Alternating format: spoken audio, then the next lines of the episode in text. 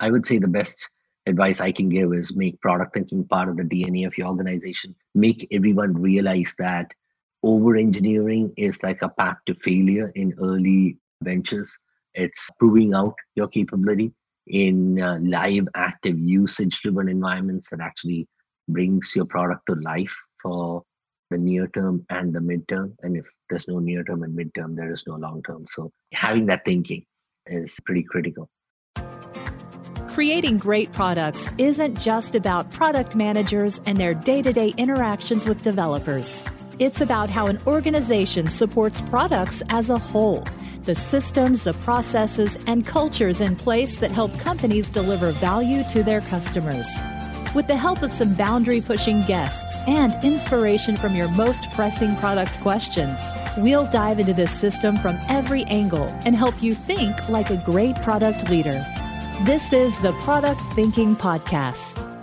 Here's your host, Melissa Perri. Hello, and welcome to another episode of the Product Thinking Podcast. Today, we're going to talk a little bit about climate sustainability, and I'm joined by Gopal aaron Erinjippurath, who is a CTO and the head of product at Sust Global. He is also the co founder of Sust Global. So, welcome, Gopal. Thanks, Melissa. Delighted to be here. Thanks for having me. Yeah. So, can you tell us a little bit about your career so far? How'd you get into climate sustainability and what made you want to start this company? Absolutely. So I'm a electrical engineer turned geodata scientist.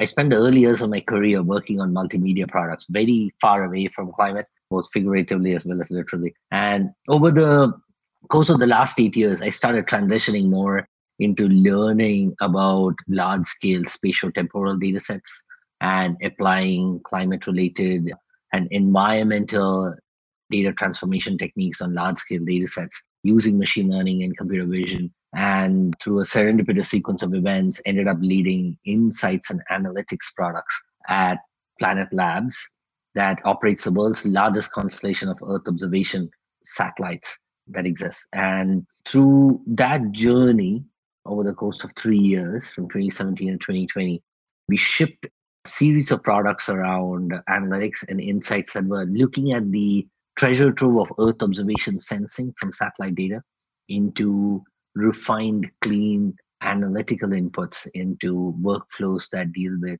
environmental decision making, as well as defense and intelligence decision making, and mapping and navigation workflows.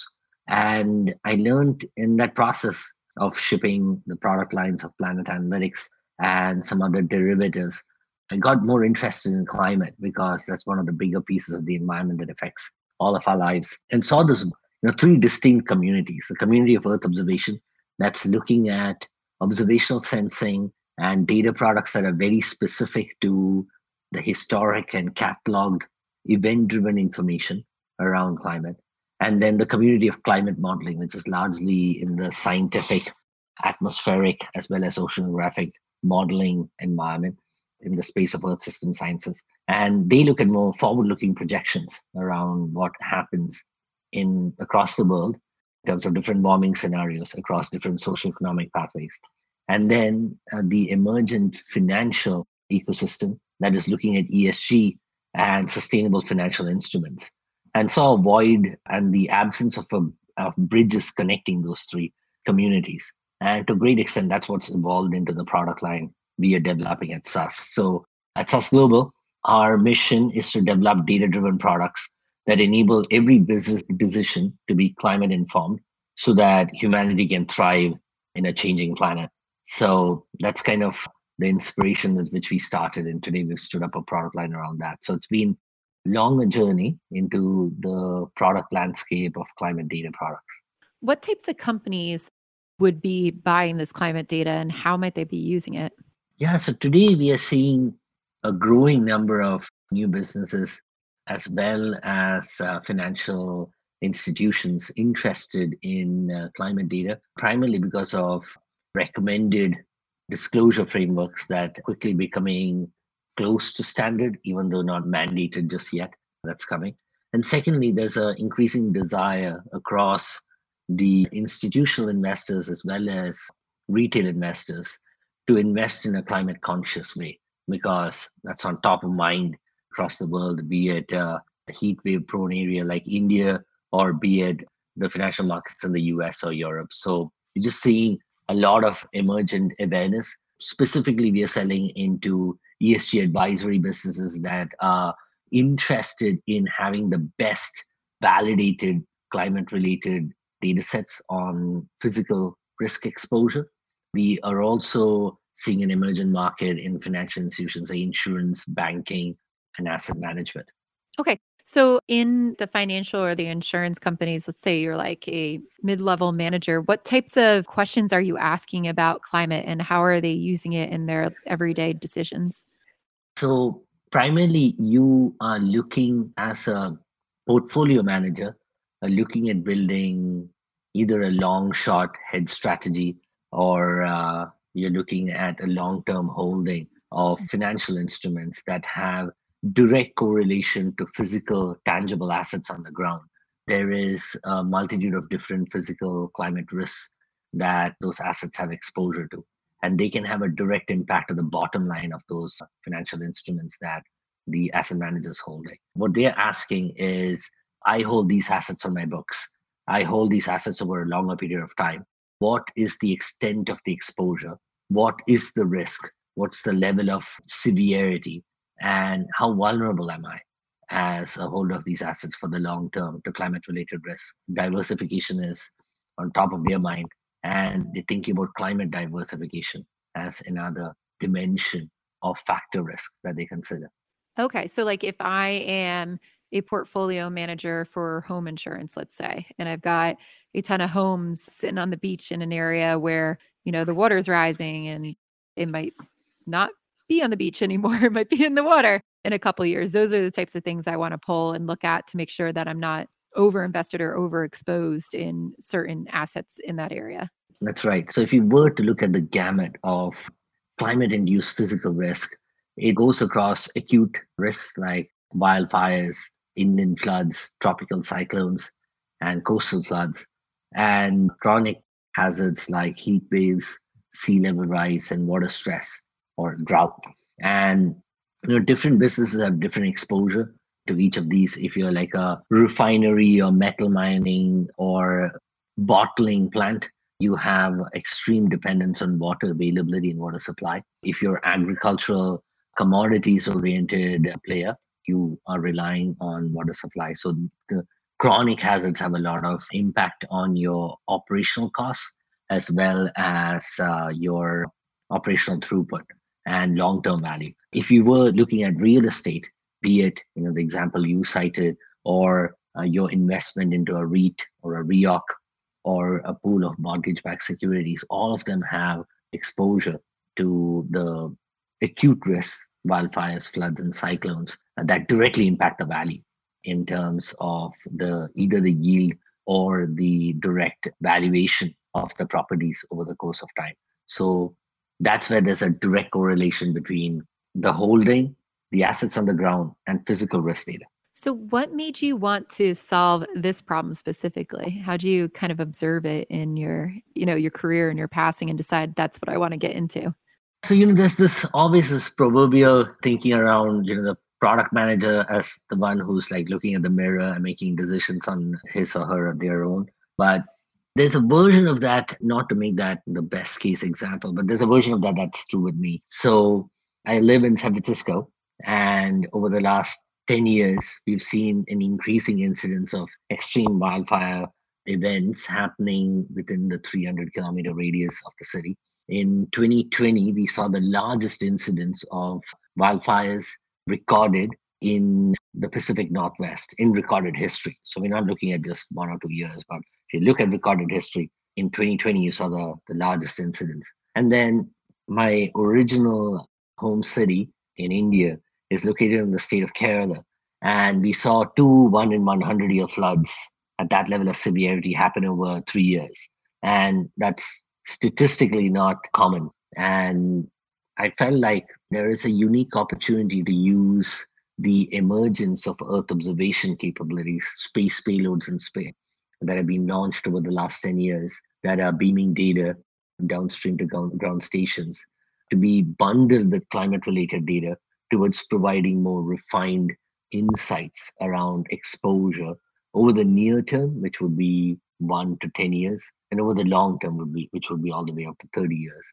And that information can enable the allocation of capital across the world, be it real estate or be it in commodities or be it in new sustainable financial instruments in a climate conscious way.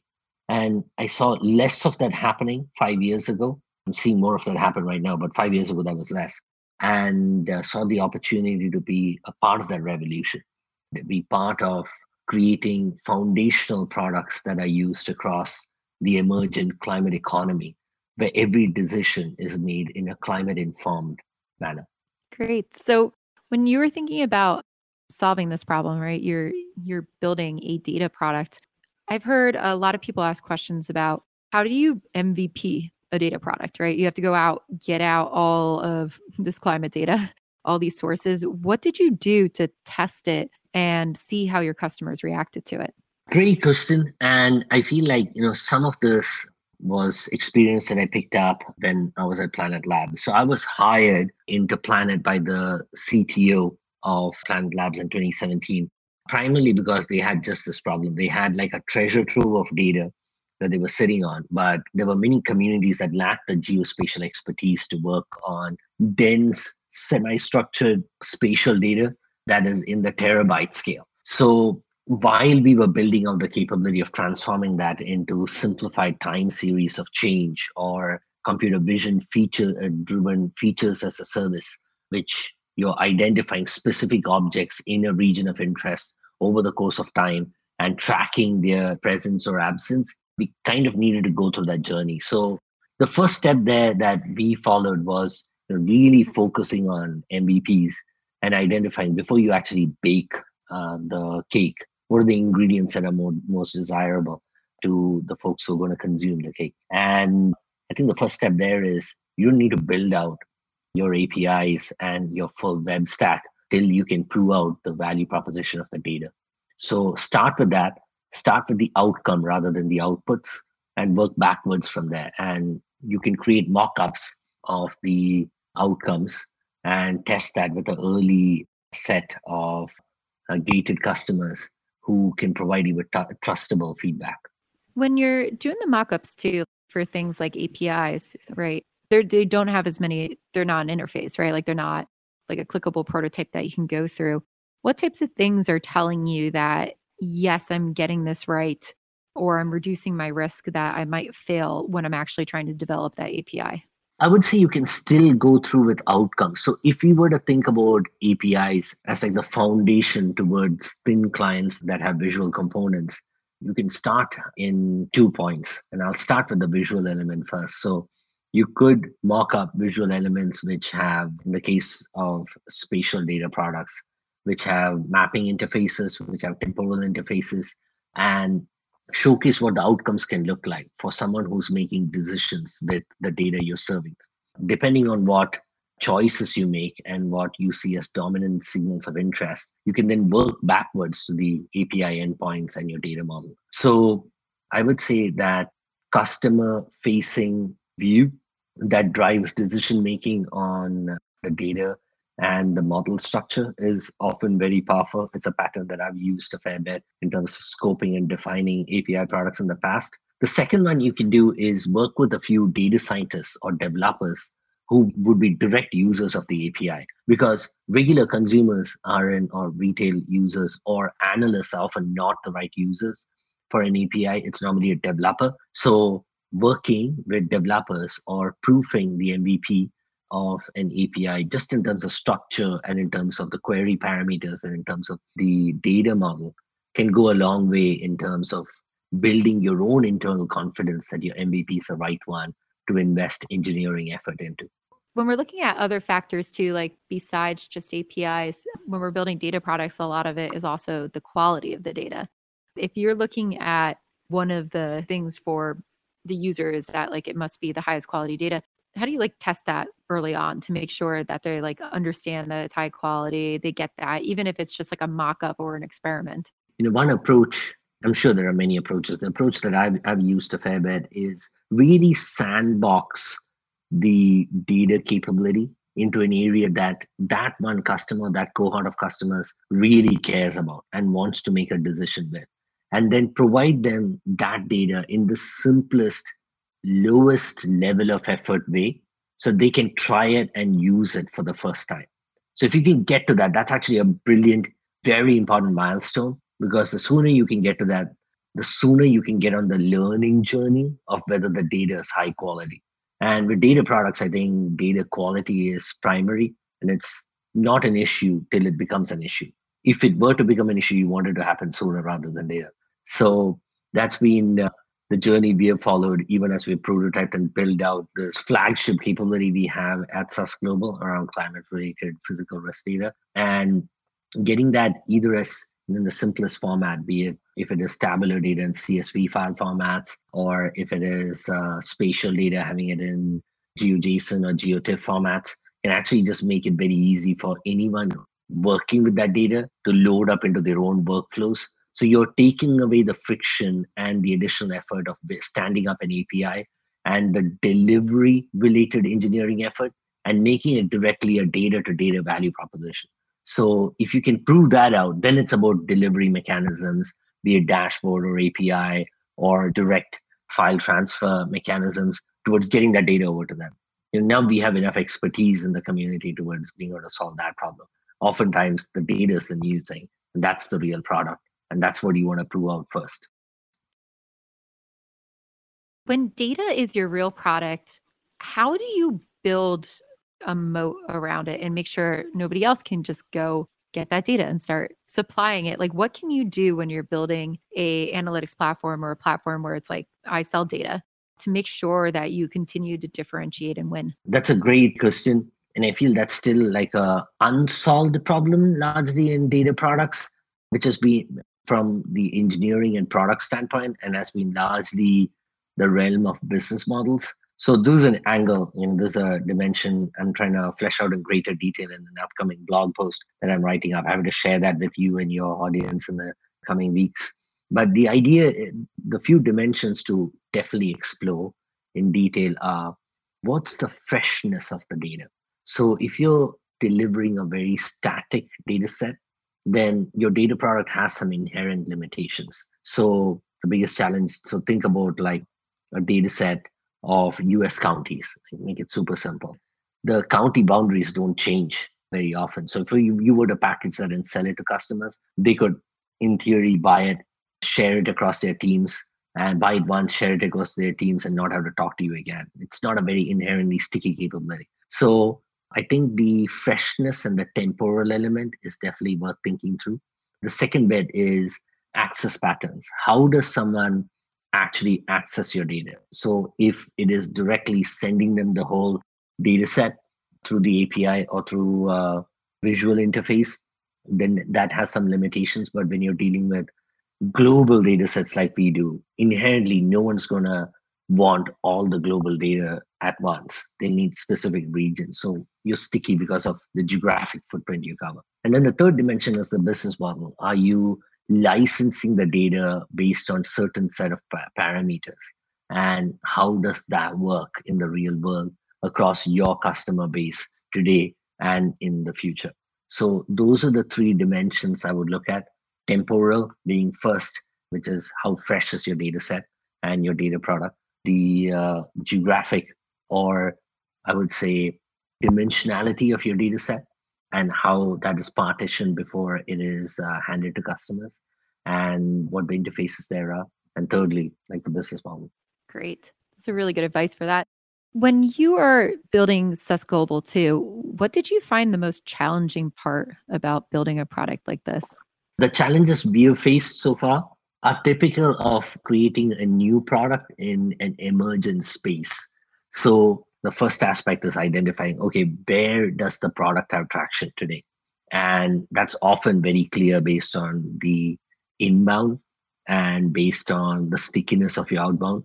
And then where are the new venues in which your data your capability can have traction in the near term and the long term and in the near term sometimes it might be very limited but the mid to long term it could be emergent and reading those signals that's more of an art, less of a science. It's more of testing early hypotheses rather than a highly quantitative, highly uh, programmed approach. So I would say having that mix of data driven decision making when there's very little data has been one of the challenging things as we take a new capability like this into the market, which is rapidly evolving.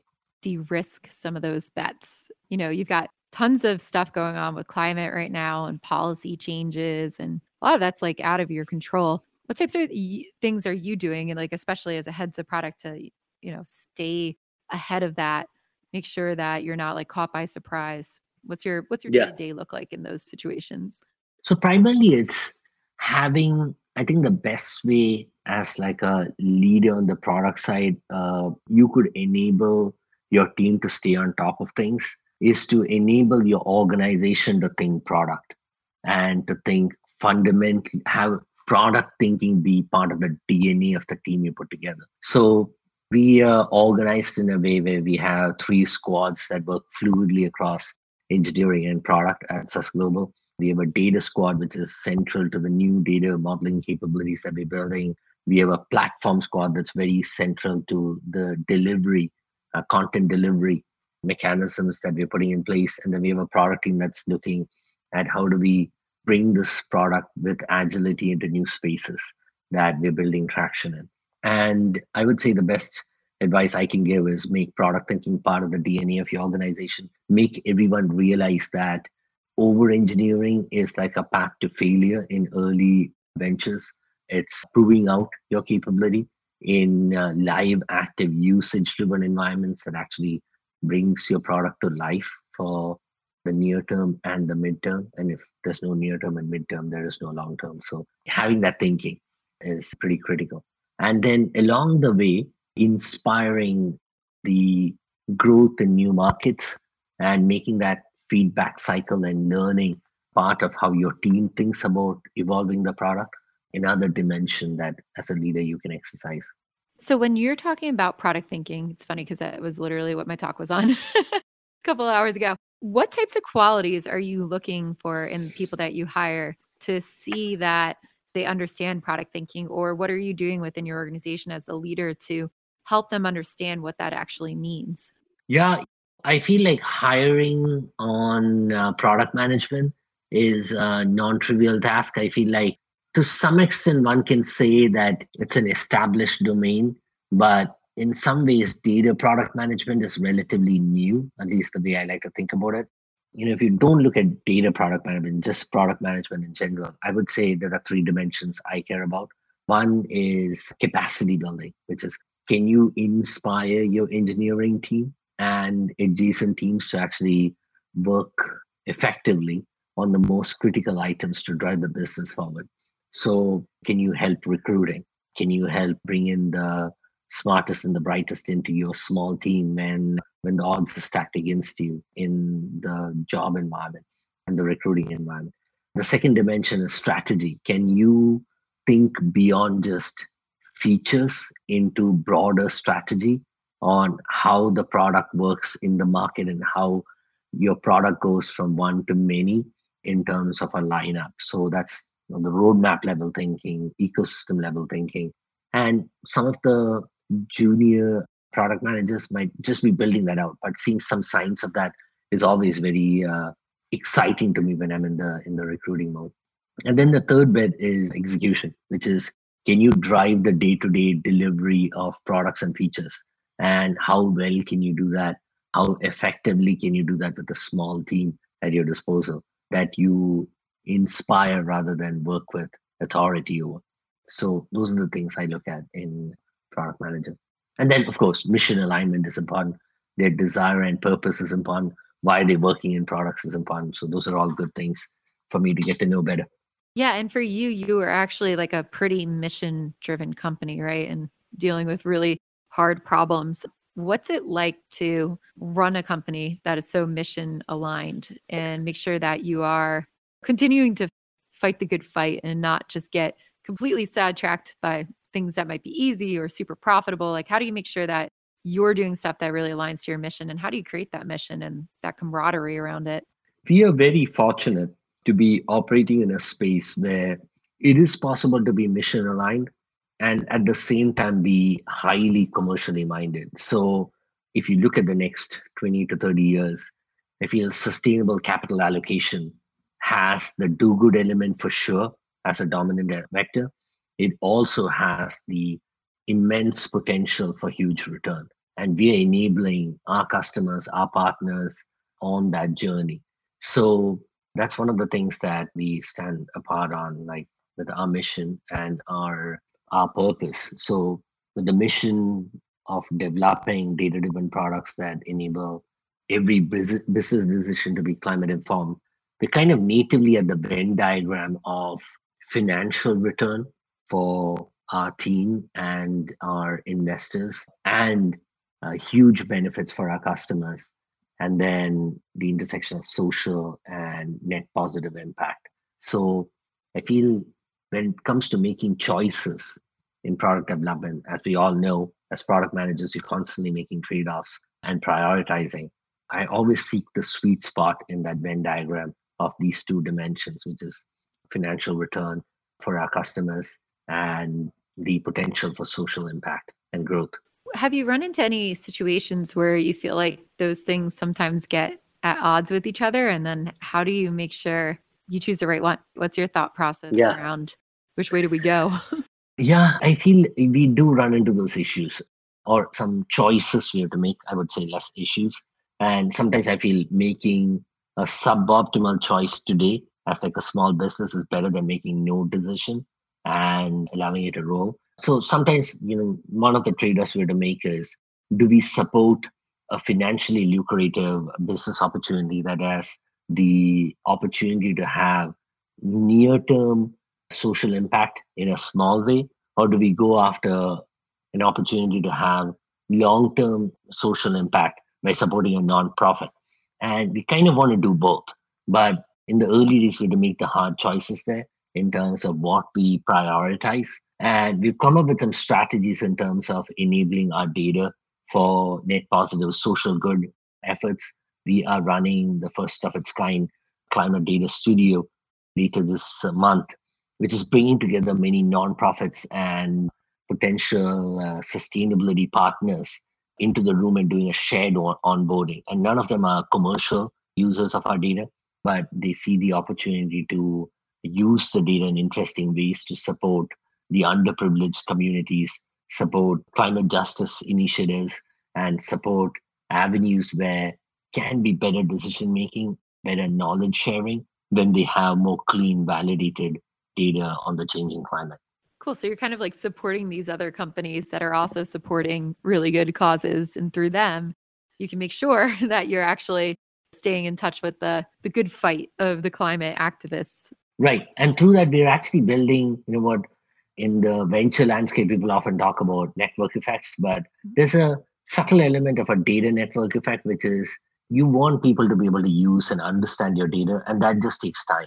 Being very conscious of that, even in an environment which is very data savvy, with a community that is very data driven, it takes time for people to fully understand your capabilities. And your capabilities are evolving. So having a group of people who are constantly in touch with your capabilities and using your data for social good just magnifies the impact of what you can actually do. Yeah, that's really nice. That's great advice for people who are out there. I think maybe trying to get into things that have a lot of impact. And I do hear from people, they're like, I wish I could do what I do around these causes that are actually going to make a difference. So I guess what's your advice for people who are out there saying, you know, I'd rather help drive change in climate, work for the government, work on these different policies. They see the opportunities. How should they think about where to join in or how to start something that might be impactful in those areas and succeed with it? Yeah, I would say think about a team that is like learning, like any team you join, think about a team where agility and learning is central to how they operate. And secondly, think about a purpose that resonates very close with your heart because then you're willing to go the extra mile or the extra thousand miles towards making a success out of what you're trying to build. And product management in new markets with uh, new capabilities is just inherently not easy. So being able to iterate and succeed in that space requires all those the passion, the purpose, and iterative learning oriented thinking and a growth mindset to really come together. Well, thank you so much for being on the podcast. This has been really enlightening. It's fun for me to hear about how you take such a mission driven company and make sure that you can thrive with it. Where can people learn more about Sust Global and yourself? Yeah, the best place for you all to learn more about Sust is sustglobal.com.